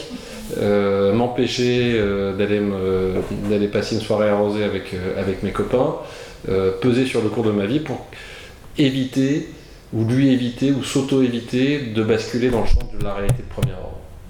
Je ne sais pas si vous comprenez le, raisonnement. Et donc c'est là où il y a sans doute un cran de, radicalité complémentaire par rapport à ce que pensait Vatlavik euh, dans la réalité de la réalité. C'est que l'intelligence artificielle a cette puissance euh, telle qu'elle euh, est capable d'aller plus loin que sans doute ce qu'il imaginait en 1978, c'est-à-dire qu'elle peut à terme dans, son, dans, son, dans, sa, dans sa dynamique propre aller jusqu'à faire disparaître la réalité de premier ordre, en tout cas à rendre, à permettre de, ne plus avoir euh, ce champ euh, de contraintes et à sortir de la boucle paradoxale de l'IA, euh, de l'IA et du, et du corps humain. Alors, vous avez compris, et je, voudrais terminer par là, puis on pourra, on pourra échanger, je vous dirai un dernier passage après, que quand on relie la réalité de la réalité, euh, on voit que tout ça est d'une actualité absolument brûlante. Est, euh, euh, je, je, force pas le texte, je suis retombé dedans quasi, quasi verticalement. Il m'a imprégné dans mon parcours de, pensée depuis, une vingtaine d'années ce, texte, mais il je pense qu'il est urgent de ressortir. De la même manière, on avait eu l'occasion de le, dire la séance précédente, qu'il est urgent de ressortir la démocratie en Amérique de Tocqueville. Oui, c'est le, réflexe du libre arbitre par rapport à la contrainte collective. Là, ce que, ce que dit Vatlavik, c'est euh, finalement un appel au, libre arbitre, à la prise de recul individuelle. Et en fait, on voit que tout se passe comme s'il avait pressenti les développements actuels de l'IA. Là aussi, il ne faut pas faire d'anachronisme. Euh, quand Vassavik écrit, l'intelligence artificielle existe déjà. Euh, Turing et Minsky ont, ont, déjà posé les principes. Lui, avec l'école de Palo Alto, il est aux premières loges pour être bien informé de tout ça, qu'il est imprégné des développements informatiques. Mais pas l'IA de machine learning, pas l'IA qui apprend, pas l'IA qui est capable de, de s'auto-perfectionner. Et il est à des années-lumière, aussi visionnaire soit-il, de pouvoir imaginer à quel point euh, on serait aujourd'hui imprégné euh, de pilotage par les données, imprégné d'intelligence artificielle jusqu'au plus profond de notre intimité, jusqu'à ce que euh, dans nos rencontres amoureuses, on soit aussi partiellement drivé par des logiciels d'intelligence artificielle, jusqu'à ce que, à l'extrême du raisonnement, la rencontre entre deux personnes humaines ne soit plus que collatéralement le fruit du hasard. On n'est pas tout à fait dans cette situation-là, mais vous voyez bien que euh, les paramètres s'alignent pour qu'on y vienne. Alors, pour autant, dans le message de, de, Vaslavik, le, fond de, ce qu'il nous dit, et, il le dit dans ces termes-là, hein, presque, il dit euh, J'ai écrit ce, texte-là pour aider à une prise de conscience euh, démocratique citoyenne, pour que tous ces, tous ces phénomènes de confusion, de désinformation, de distorsion de communication soient compris, que ça fasse partie du patrimoine d'éducation euh, des citoyens euh, modernes pour aider à déconstruire les pièges de la communication et à préserver euh, ce qui fait l'intégrité de la vie de la vie démocratique. Donc il nous passe un message pour nous dire il, il est urgent que vous preniez du recul et que vous déployiez des techniques de régulation positive de l'intelligence artificielle. On en a vu certaines sur l'intelligence artificielle en santé, la garantie humaine de, l'IA, par exemple, en mettant en place des, points de régulation, des points de supervision pour les, les détailler si vous voulez. Et vous comprenez que, tout ça euh, a aussi à voir avec une question de temps. Alors, à supposer que le temps existe encore, euh, qu'on ne soit pas encore dans, ce, schéma extrême que je décrivais tout à l'heure, où finalement tout n'est plus qu'affaire de causalité, et, et, où nous sommes drivés par des, des intelligences artificielles qui, qui, guident le cours de nos vies au mieux de nos intérêts euh, et au mieux de notre grand bonheur collectif.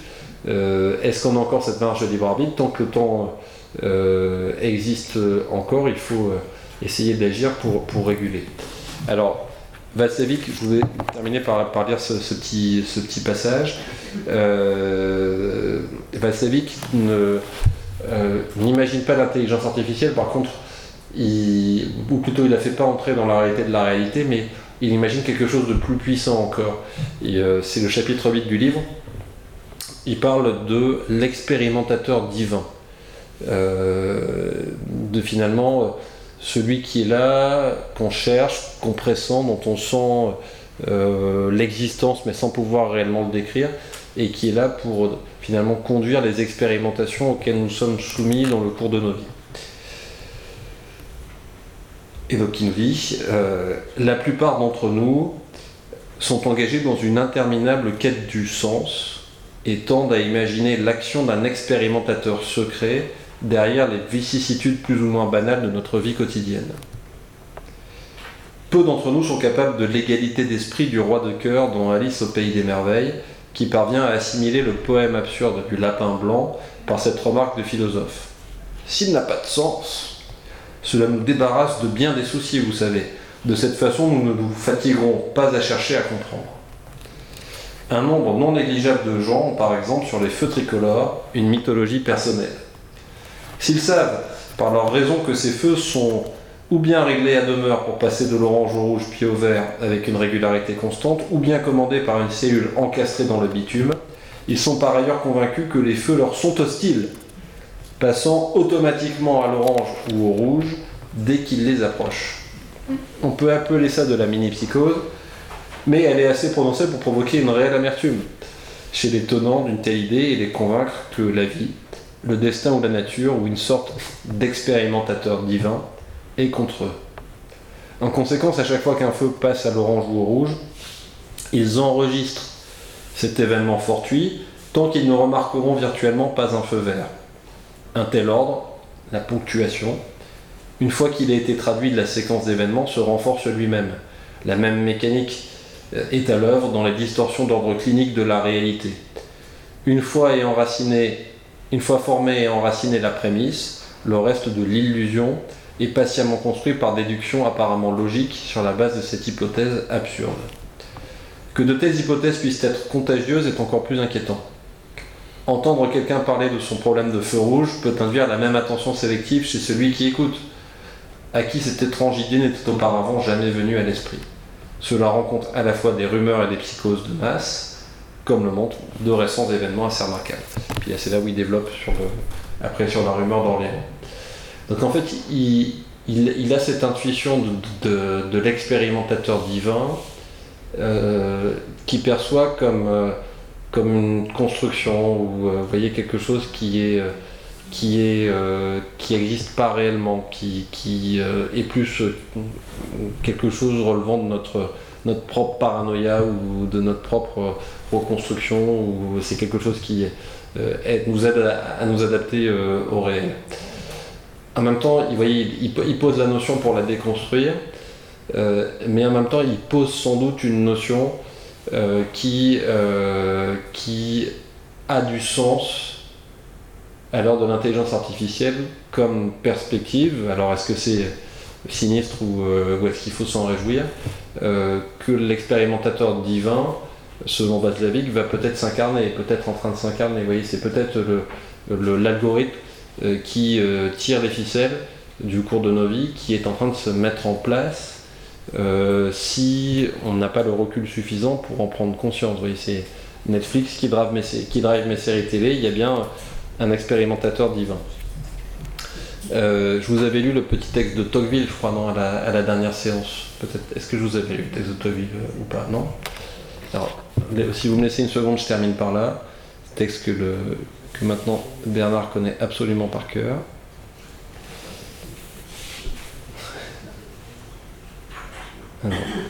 et vous allez voir que, le, et Tocqueville se, rejoignent. Alors Tocqueville ne parle pas d'expérimentateur divin.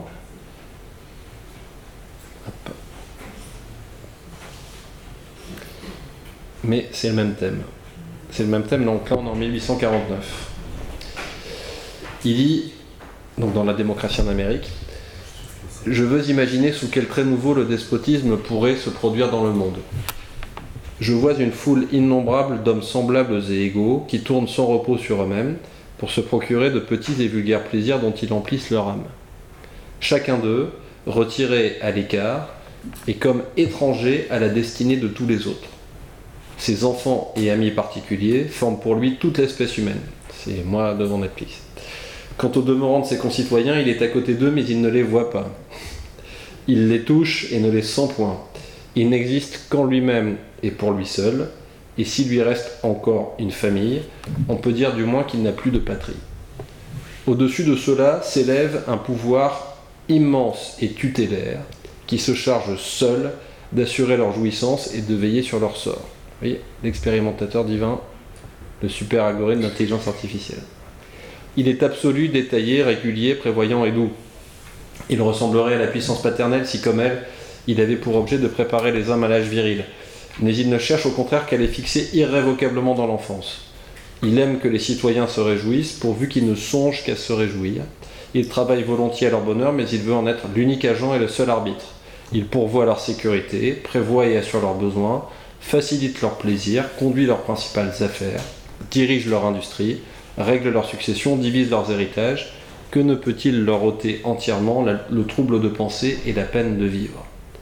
C'est ainsi que tous les jours, il rend moins utile et plus rare l'emploi du libre arbitre, qu'il renferme l'action de la volonté dans un plus petit espace et dérobe peu à peu chaque citoyen jusqu'à l'usage de lui-même. L'égalité a préparé les hommes à toutes ces choses, elle les a disposés à les souffrir, et souvent même elle est regardée comme un bienfait. Donc combinons Tocqueville et Balzac. Les deux nous donnent euh, en fait finalement un, guide de savoir-vivre à l'ordre de l'intelligence artificielle. Il ne faut pas refuser la technologie, il ne faut pas bloquer l'innovation. Vous voyez euh, toutes ces avancées, tous ces risques éthiques, tous ces problèmes éthiques euh, que nous subissons encore aujourd'hui. Il ne faut pas refuser la technologie. Néanmoins, si euh, on avance, et à vrai dire, euh, même si on se mettait dans l'idée de refuser la technologie, il est déjà beaucoup trop tard pour ça. Euh, on avance dans le monde de l'intelligence artificielle. Nos viatiques, ça reste plus que jamais l'éducation, le recul et l'entretien et la préservation du libre arbitre. Voilà ce que je voulais vous dire. Merci de votre attention. Vous avez sûrement des réactions.